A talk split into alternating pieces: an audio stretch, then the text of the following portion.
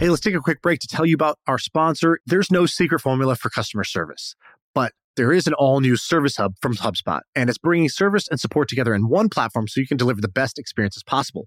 You can free up your customer support reps' time with an AI powered help desk so you can easily support and grow your customer base. The secret's out. Service Hub is a game changer. Visit HubSpot.com slash service to learn more.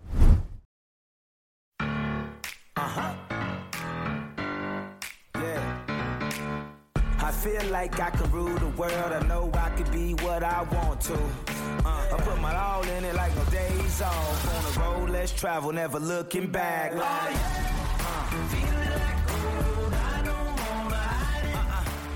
All right, we're live. We're on. Okay, we're on, man.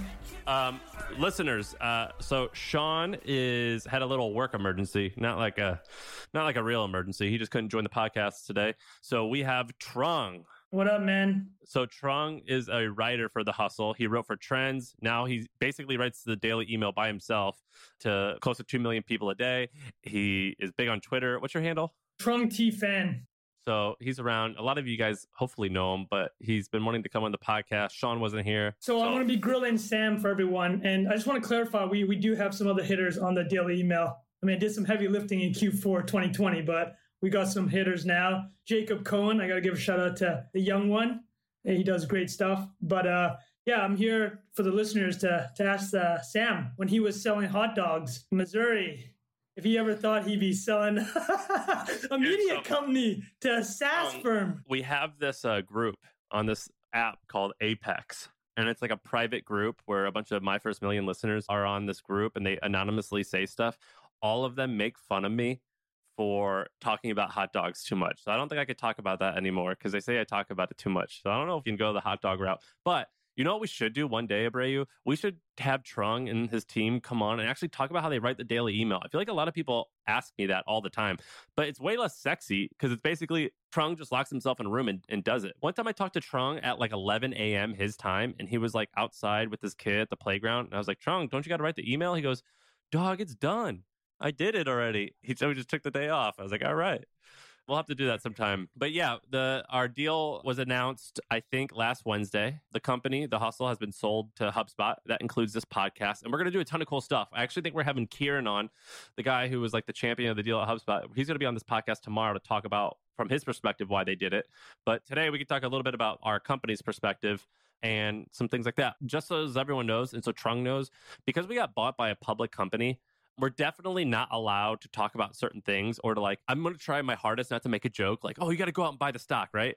Because that's illegal. And I'm still learning all this uh, as I go. I'm not as I go. I mean, I've learned a lot already, but it's definitely new to me. I have to make sure I don't do anything uh, unethical or illegal on this podcast. So, Trung, hopefully uh, you'll be able to. Well, just for anybody that's wondering, the ticker is HUBS. So that uh, is that going to have to get bleeped out? No, you're not. I don't think you're saying anything wrong. You're just All saying, right, you're that's, just a saying tick- a fact. that's a ticker. I mean, this one might have to get bleeped out, but I was telling uh, Sam that uh, of all the uh, the hub companies that purchased uh, the hustle, I'm glad it was HubSpot. You guys can, Versus uh, who? well, you guys can do the math on the other hub companies. What do you think, Abreu? No idea what you're talking about, dude. There's a big one based in Montreal. We'll just leave it at that. Well, so what do you want to talk about? What, do you, what should we talk about with this deal? Well, why don't you tell the why don't you tell the listeners, man? How, I mean, no one's heard from me other than that thread. Just tell them, download on them right now. Your feeling. Yeah, so we um a while back, so we've always had people wanting to buy us. A lot of media companies and mostly all media com- or all media companies and private equity firms. And I was never going to sell to a private equity firm like no, not a chance. Wasn't going to be part of that. Media companies, I thought it was cool. So I went to like the offices of like a lot of these cool New York publishers in Brooklyn or some of the older ones that own lots of brands in Manhattan.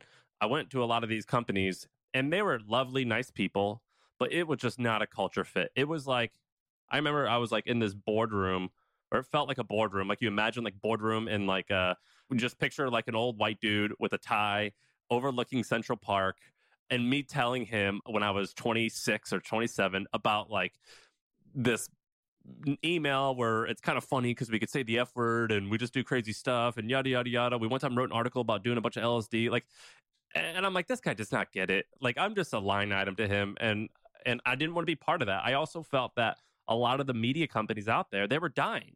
And they thought that buying us or buying a bunch of businesses like us would somehow save them.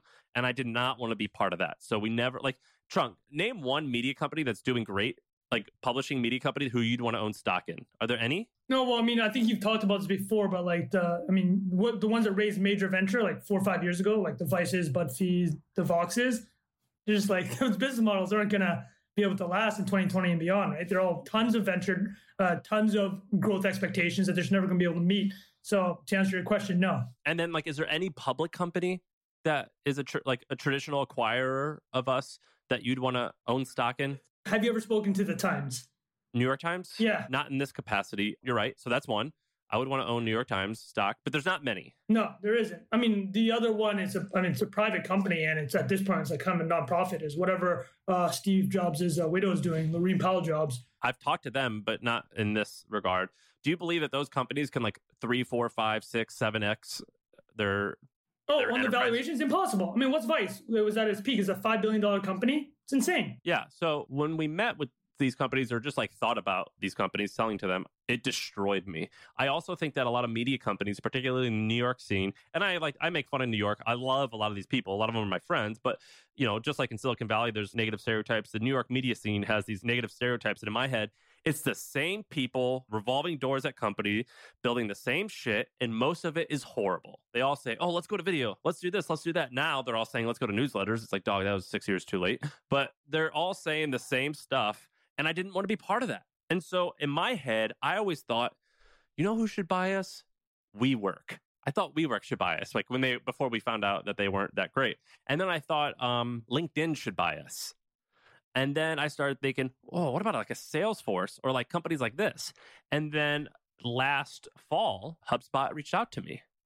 And I was like, oh my God, this is finally happening. One of you companies that I that I always thought should buy us is showing interest. And so that was quite interesting. And then they kind of explained their plan and it made a ton of sense. And I was like, all right, this is great. We got to keep talking. Why don't you explain just like briefly before Kieran gives the full download? I mean, top level. What is the value prop for them? Yeah. So basically, the hustle, our vision from day one, here's been our vision from day one. We said that we wanted to build up this really large email list. And we're going to do it for like these this entrepreneurial, business minded person. We're going to make profits early on, which we did with advertising. We, we had about an eight figure advertising business. And then as we grow, we're going to use those profits to launch more stuff that we could sell directly to them. And our first thing was Trends, which was a massive hit.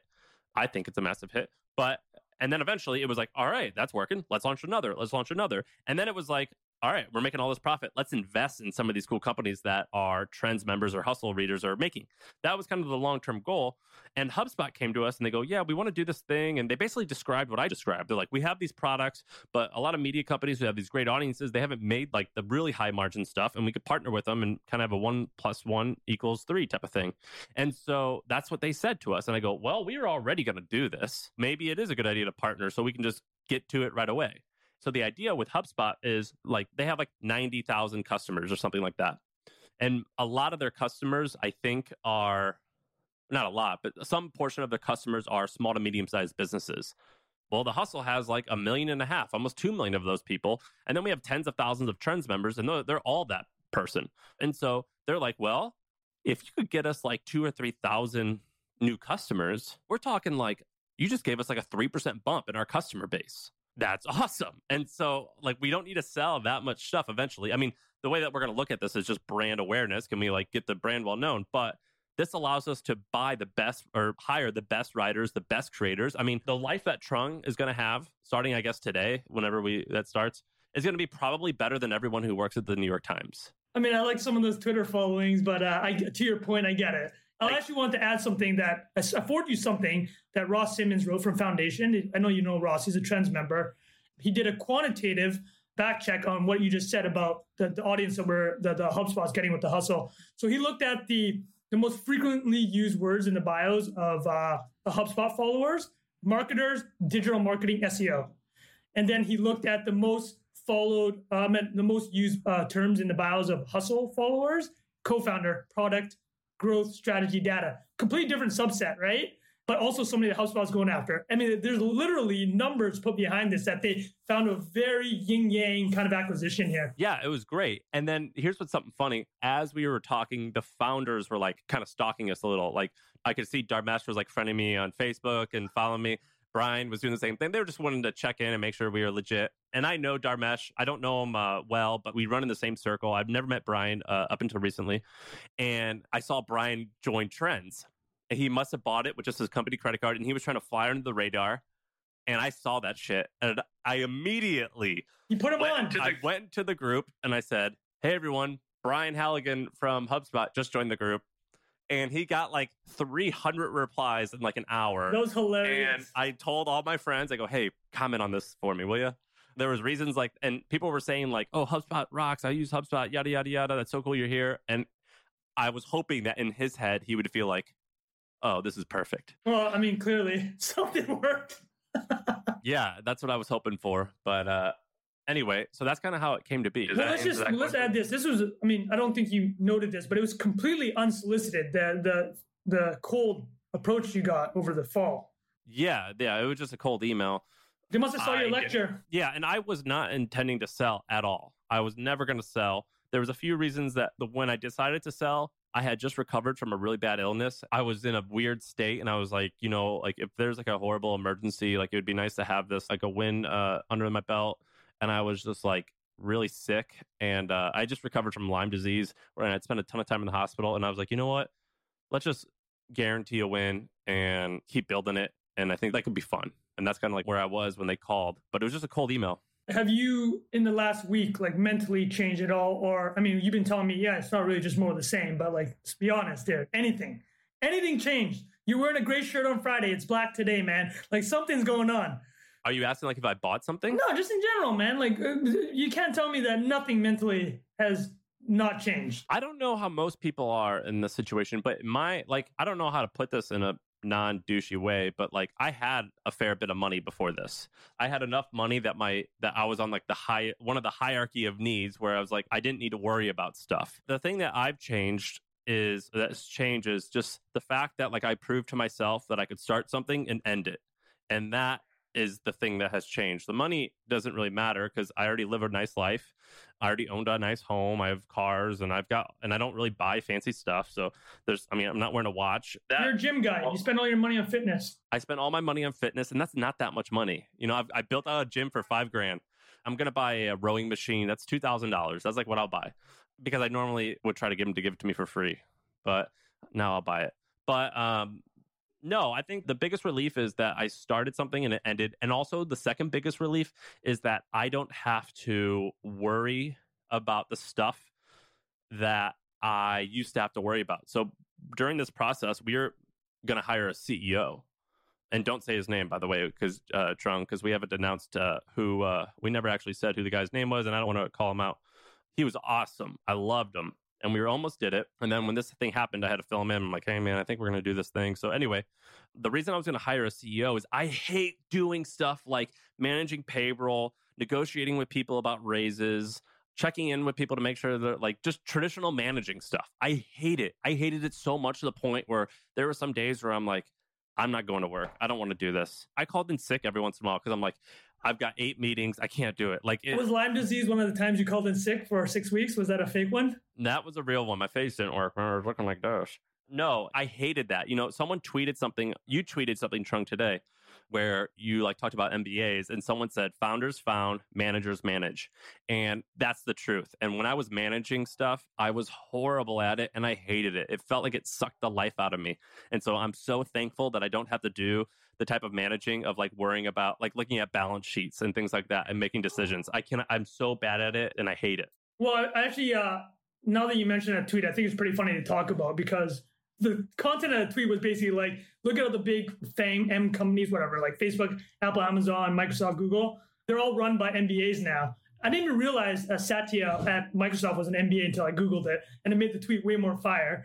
So, no, managers manage, founders found. And like, if you're Larry Page and Sergey Brin and you're worth like 80 billion or whatever they're worth, you just want to go off somewhere and do peyote, right? Like, they don't give a shit. No, like that's not where I was. You know what I wanted to do? I wanted to be locked in a room. I wanted no one to talk to me, and I wanted to make. Right, right, I right, wanted right. to create stuff. Yeah, That's that for I them is creating. Like they're doing peyote and like trying to do crazy like moonshot stuff, right? I wanted to make stuff. So like when we launched Trends, it was me, and I'm not like bragging here, but I'm just telling a story. It was me who made, literally designed the page, ran the paid marketing to it to get a little bit of traffic, called the customers to figure out what did you like about that, what did you not like about, and I did that for about fifty thousand dollars worth of customers, and then we decided to launch it, and I kind of helped people figure out the vision, and then I gave it to other people like Trung and Steph who are way better than me at it, and then they made it awesome, and I just wanted to only do that all the time. You're a starter guy. You're you like starting stuff.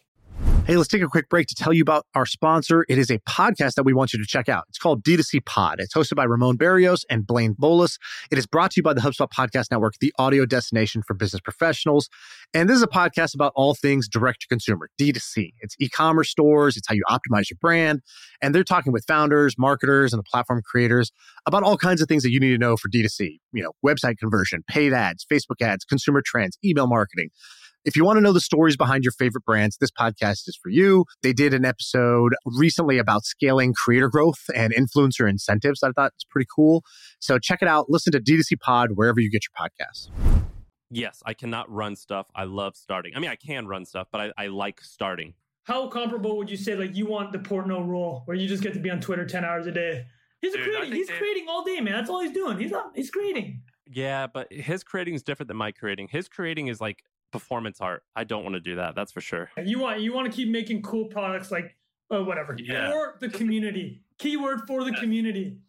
Yeah, I don't care if my name's on it. It's just fun to tinker. And that's just what I wanted to do more of. So yeah, the deal happened. It was cool. A lot of fear, a lot of uh excitement. It's just a lot of mixed feelings, right? HubSpot, by the way, is like a twenty billion dollar company. Like it, it- sometimes you have to check these things to realize it. How big these software companies are. Yeah, and it was it was badass. I've spent a little time with the CEO. He, the CEO came to our meeting today. That was cool, right? He's just like a normal guy, I guess. He's just really successful. MIT dudes. I lived in Boston for five years. I lived in Cambridge. I uh, MIT and Harvard. It's uh, the, I'll tell you about living in Cambridge. What's what's interesting about that area? You'll never hear. Actually, no. You live in San Francisco. Those two places, San Francisco and Cambridge, in the states, where you like you'll walk around the street and just hear like overhearing stuff. It'll be like the craziest kind of a, random talk you'll hear. Like somebody will be curing some random disease or launching some kind of program in the Middle East, which will save the region. Like these are the type of conversations that go on when you're just walking around. I mean, you know that. Yeah. And so Abreu had a question and he wants to know what's going to uh, change going forward. Is the pod going to be shit now? No. So over the last three months when I've been mm. working on this deal, I unfortunately have kind of left Abreu and Sean hanging a little bit. I haven't been, people were criticizing the podcast. They're like, man, you guys aren't like focused enough and you're not preparing enough. Well, I'm sorry. It's because there was 90 hour work weeks for this deal. So no, I think actually the podcast is going to be even better because we're going to hire some people to help even make it even better. We're going to get more distribution because we're going to spread it across our channels a little bit more than before. We're going to spread it on HubSpot channels. We're going to have some more money and budget to make it great. And then maybe we'll do it more often. I'm not sure yet, but we're also going to be releasing a ton more podcasts. Maybe Trung's going to have his own podcast. Maybe some other writer who we find is going to have their own podcast. And so we're going to actually have more. In terms of changing on the consumer's point of view for the hustle or for the pod, nothing. I don't think anything is going to be changed except we're going to do more of it. And maybe you'll see a HubSpot logo in, on some stuff. It's gonna be more of the same. That's how I. When people ask me, uh, like, I got a lot of congratulations. I'm sure you got like a multiple of a thousand. But they're like, "Hey, man, how's this changed for you?" I'm like, honestly, nothing really. It just I still gotta work on those five emails a week, and uh, honestly, at the end of the day, nothing really changes for the content side. Well, we're going to hire more people. So right now, like we didn't, We'll we hire more people, but I mean, like, the job's still the same, right? yeah, like some great writers cost hundreds of thousands of dollars, and like we could never afford that. Now we can, and hopefully we can go. Or you know, All right, send those, get any- send those applications in. yeah, I don't want to give any applicant a false sense that they're going to get hundreds of thousands of dollars. I just mean like we're working at a tech company now. It's a lot different than a 30 person media company. And that's interesting. Another thing is, I think a lot of these media companies, because they're reliant on advertising, I think they're so screwed. And they're not screwed like they're necessarily going to die, but they're screwed in that it's a horrible place to work. Yeah, it's And high high pressure, and you got to deliver, like you said, these numbers. But yeah, man, you've been, I mean, you've been a very even keeled person about it because you run an advertising based business, but you also have a subscription based business. So I think, I mean, when you kind of opine on it, I'm like, oh, you know what? I'm gonna kind of take Sam's word on this because you, you've seen both sides of it. I've seen you on Twitter like arguing both sides, right? Like you're very Well, balanced about it. look, it's not bad. It helped us get us to where we had to go. But if we wanted to be, it would be really hard to become.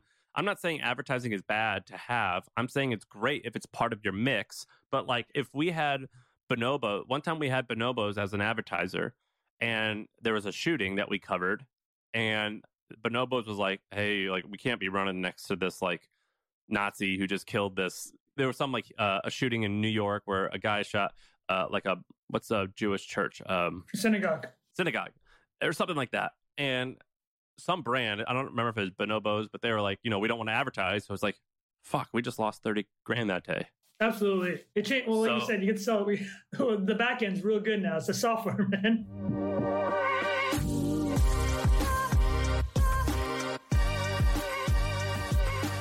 So we just got done talking the deal about the deal. We're actually going to talk about it more tomorrow, or I guess in two days, whenever these go live, with Kieran uh, from HubSpot. So we're going to talk about that a little bit more in detail. But just wanted to give you a little bit preview on what happened with the deal. Now let's get back into it with the old stuff, and we're going to have Trung tell us some interesting ideas that he's looking at. Trung is the writer of the Hustle, a writer at the Hustle. Let's do it. So why don't we throw some ideas out there? All right. I didn't prepare anything. Did you? I did. Well, it's because I've been writing so much the last couple of weeks. I got some ideas here. So I I actually want to ask you a very specific one. When you hear the right. word financial engineering, what do you think? Bernie Madoff. Okay, so you think financial engineering, it- it's a negative connotation. When I think financial engineering, I think of a thief. Okay, I think that characterization is pretty much out there. Uh, a lot of financial engineering happened in 08 with the mortgage backed securities. Goldman was involved in a deal where they put a mortgage backed security uh, bond together and they basically bet against it. This is actually one of the most famous financial engineerings, which is a lot of fuckery involved. Probably have to bleep that out. But when Greek tried to join the EU, you have to hit certain debt numbers. And Goldman basically said, listen, we can do some kind of uh, financial instrument for you, which will make it look like you have a lot less debt than you do. Goldman made like $700 million on this deal. And uh, they basically lied to get the Greek government and, Gre- and Greece into the EU. And that basically led to the, the European financial crisis, right? So, to your point, financial engineering, very negative. Okay. But where are you going with this? There's a very positive story I just wrote about it, and it involves a professor at the school of our co-founders now of the company we work for, HubSpot, MIT. His name's Andrew Lo. Andrew Lo created a new financing mechanism for the biotech industry, which has now led to a company that's worth over $8 billion. And essentially, what he did was he put financial engineering to the biotech industry. Because you know, for example, what do you know about the drug creation process? It's expensive. It's expensive and it's hard and it fails a lot. Exactly. It's a lottery, right? So you'll spend $200 million for a chance, a 5% chance at getting a blockbuster drug which might be worth $20 billion. So Andrew Lo, about a decade ago, uh, this professor lost six people very close to him, including his mother, to cancer over the span of four years. And this like made him to reassess his life and like look at his field and be like, what can I use my expertise with? He's like, he's like a godfather in the industry. A whole generation of quants were taught by him. And he's like, I'm going to look at biotech to figure out what the issue is. And you're probably familiar with this term. Do you know the term, uh, you know, the valley of death in funding? Some industries are unfundable, right? Like uh, solar reached the valley of death like a decade ago. It's just very difficult to fund these like long shot things with long off payoffs. He goes, I'm going to find a way to make biotech funding more viable. So he went and said, What if we got 150 startups to get $200 million each? And that's a $30 billion fund. And he ran the numbers and said, If on this fund, there is a 90% chance that you'll be able to get five blockbuster drugs out of it. So the key being this, though, each startup has to go after a different disease, be completely uncorrelated. And he ran the numbers and he's like, This now can make financial sense for an investor So explain this again. What do you do? you bundle you you pool risk together so instead of you fund 150 startups attacking 150 diseases But isn't that what a biotech VC firm would do anyway? no he the, the thing is this you have to specifically go after different diseases But wouldn't a fund, and wouldn't any smart fund already do this? no but this is the thing is like the, the the industry just hasn't been doing it like this is what he discovered And how's it going? one of his students took his model and he went out, raised money from KKR, raised money from Sequoia. It's a public company now, is worth almost $9 billion. They have 20 drugs in the pipeline, and four of them are in phase three. So they literally applied his model, and they're curing rare diseases and rare cancers. Is that his name Loeb? Andrew Loeb? Andrew, Loeb. So he's like the fund manager. No, he the, the company's not a fund. It's just a biotech firm that treats his model like this. They have a centralized research, centralized operations. Each new drug that they create, they spin uh, spin it off as a subsidiary. So where's the opportunity here? Basically, he created this funding model where you can attract money from conservative investors that wouldn't put it into biotech, which is otherwise way too risky. Because he's saying it's actually de-risked by doing it with this model. So to your point, you would think that it has been done, but it hasn't. And he created kind of this situation and went out was a champion for it.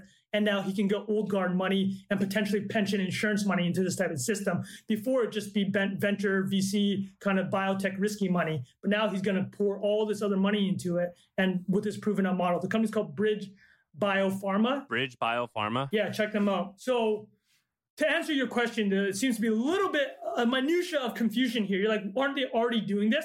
I think that the my rebuttal that is the amount of money needed isn't going into it because it's still too risky. Let's say a biotech fund is like 100 mil.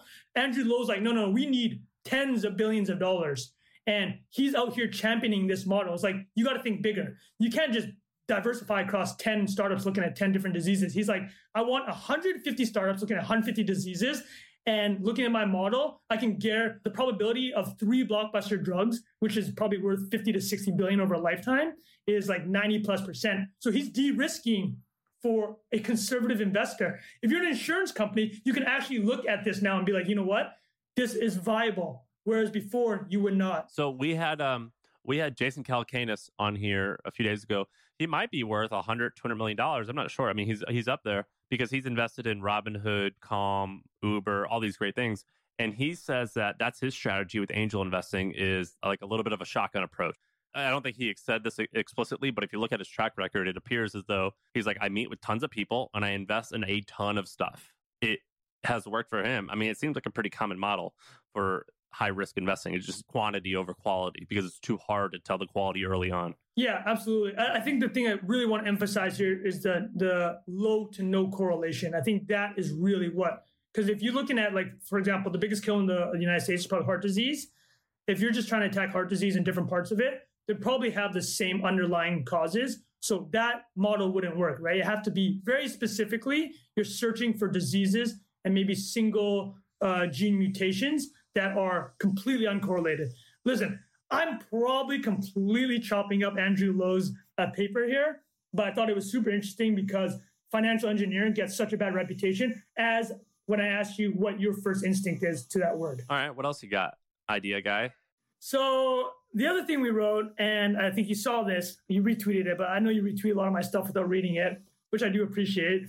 Uh, Marcus Bullock the CEO and founder, former inmate, uh, turned uh, CEO of uh, what they call. Yeah, that's a crazy business. Let's talk about that. Yeah. So, do you remember? You read the story. Yeah, yeah, yeah, yeah. So basically, there's like a, a, a sob story along with it. I, I, say that just I don't mean that disrespectfully, but like there was like it was like a sad story. I think if I remember correctly, he screwed up, got locked up, and uh, at 15, I imagine like he did what he did, and so he just spent some time in jail and they make a collect call went to the point of he almost like bankrupt his mother, right? His mom had to move from an apartment into a studio just to be able to afford to communicate with him. Yeah, and what did he get locked up for? Armed carjacking. Got it. Uh, and this happened six years, about six, seven years after the 1989 uh, Central Park uh, rape case. Remember, the the jogger was raped by five. Well, the jogger was raped by five minority youths, was what they were charged with, but it turned out to be not true at all. But in the aftermath of that, the start of that case, every state in the United States basically said we're going to start trying use as adults. So he got right. totally fucked. Bankrupt his mom, not bankrupt his mom, but depleted her funds. She had to completely change her lifestyle just to talk on the phone with them uh, once a week, however long it was. How much did it cost to make a collect call? Like twelve dollars a minute? Eighteen dollars for fifteen minutes. Eighteen for fifteen? Yeah, insane.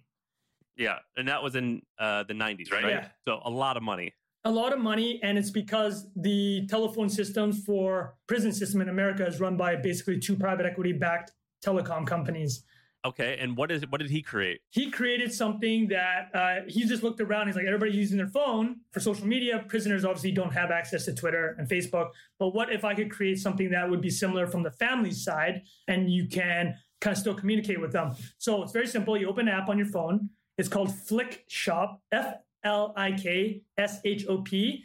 And you basically do whatever you do with Twitter or Facebook. You click on an image and you send it. But instead of sending an image between phones, you are sending it to Flikshop and they're going to write a postcard for you with the image and the text. And well, what's amazing about the story is the hustle involved for him to get into like over 2,700 prison systems in America. He was like meeting these wardens and administrators like in person, trying to convince them that they should allow Flikshop. And for the administrators of these prisons, it actually makes a lot of sense. They want to reduce recidivism, inmates that go out and commit crimes again. But one way to do that is just keep them mentally healthy, right? Let them communicate with their family. Let them know there's job opportunities. A lot of corporations use Flikshop to send job opportunities and ideas. And the other thing that's a benefit to the prisons is Flikshop is a known vendor quantity. So you're not going to be getting ketamine laced into these postcards. What and how big is the business now? Uh, I don't. I, mean, I haven't gone through the full numbers. I know he sent. I think he sent maybe hundreds of thousands of millions of postcards already.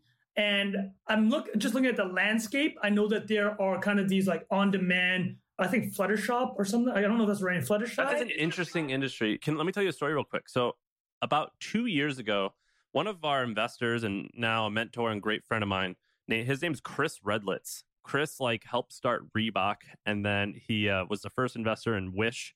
He's been around. He's he's very successful. Real low key though.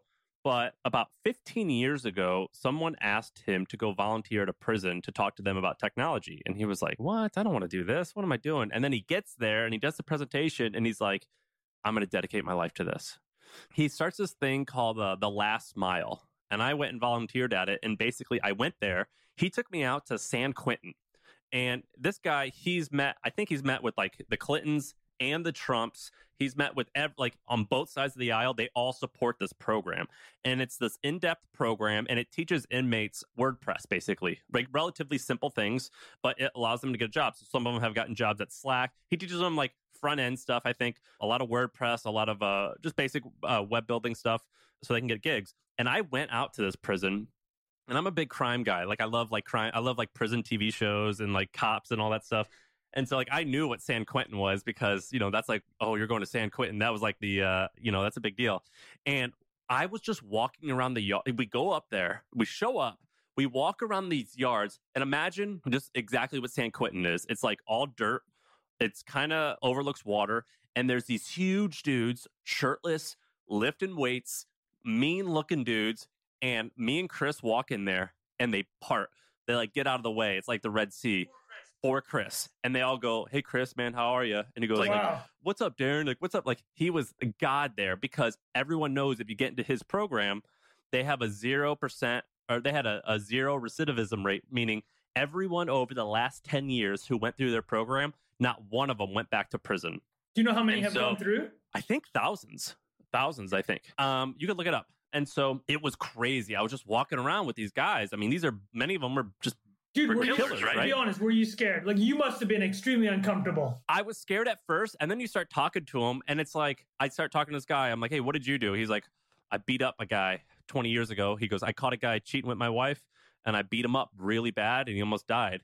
He was like, "I was just so angry, and I just lost my temper, and I flipped." And in my head, I'm like, "Yeah, I mean, you deserve to be here, but that was 20 years ago. You're doing better." So he was just a guy to me. He was wearing um you know his his inmate clothing but besides that he was just a nice smart dude and we were just talking about stuff and um for the most part it felt like normal guys who did bad stuff like years ago and i don't want to generalize i mean obviously there's a lot of bad people there who deserve to be there but it was crazy and so what he's working on now is there what he discovered was the same thing it's really hard to communicate and very expensive to communicate and it's hard to track people and he said that uh like I forget who it was exactly, but a lot of these private equity companies had like these prepaid cell phones or something like that. That and they were gouging these these families like crazy to use them. And so his new startup, I don't know if it's launched yet, but when you think about it, it makes sense. But it's crazy on the surface. He wants to give an iPhone to all the prisoners. Now I don't know if this means like low security, high security. I don't know which prisoners exactly, but he wants to give an iPhone to all of them. They won't be able to use the internet, but It's a way to track them, to send them education stuff so they can learn how to prepare for work. A lot of really cool stuff. It's very fascinating. It's called The Last Mile. And uh, The Hustle, we actually did a great story on it. Super interesting space. And he says that this business, he goes, it's going to be massive. He goes, we're going to be as big as T Mobile. He's looking at it like a businessman, right? He's not looking at this. I mean, both parts. He's also looking well, at it's it. both. I mean, he runs a nonprofit that he raised money for and it just doesn't make any money. It's a you know they just pay they cover their ass.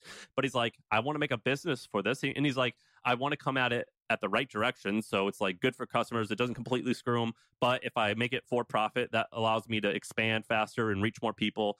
And uh, it's a crazy unique situation. It, this whole private prisons and that whole space it is quite fascinating. It's really corrupt but it's very interesting. Well, uh, your friends at the Cicero Institute, you remember, remember your the Cicero Yes. Institute? Yeah. So they friend they sent us a bunch of stats about the prison industry. I mean, 2.2 million incarcerated. And what Marcus said was essentially when you go to prison, your whole family goes to prison, right? So 2.2 million times what? Call it the average family is four or five people. Maybe extend is 10. You're talking 20, 30 million people directly affected by the prison industrial complex, right? That's 10% of the US population. US expenditure, government and state and federal spent 81 billion on the prison system. So huge industry that needs a ton of change. And I mean, you get the social good out of it. The lowering recidivism is huge. Yeah, super interesting space. We should actually do more research on this space and come back.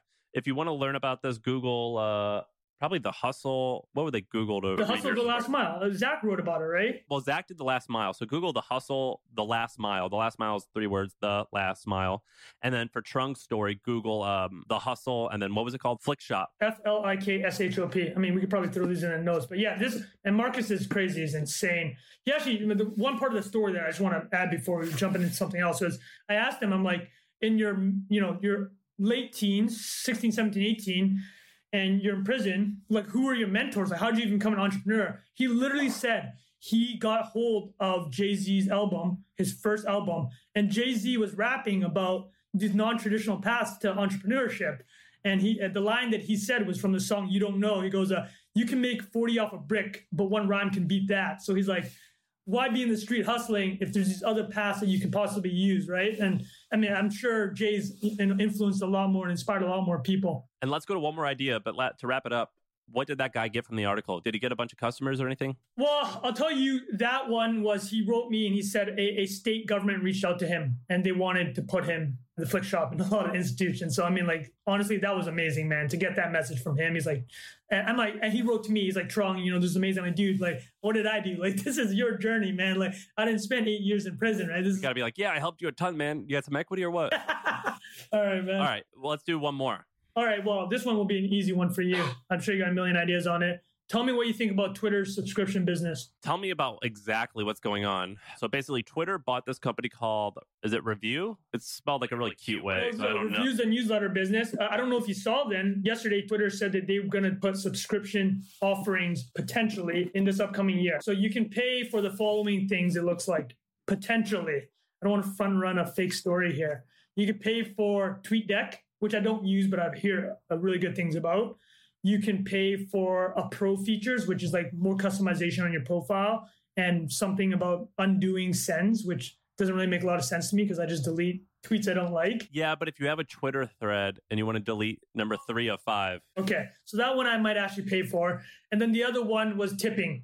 You can tip accounts you like for extra content. I think that one's a no brainer. and they also bought a newsletter business. Yeah, Revue. Uh, not a newsletter business, but a software that makes newsletters. Yeah, And I didn't Facebook say they're going to do paid newsletters as well. yeah, Facebook has a team doing paid newsletters. So, I mean, you're the guru here. Tell us what you think.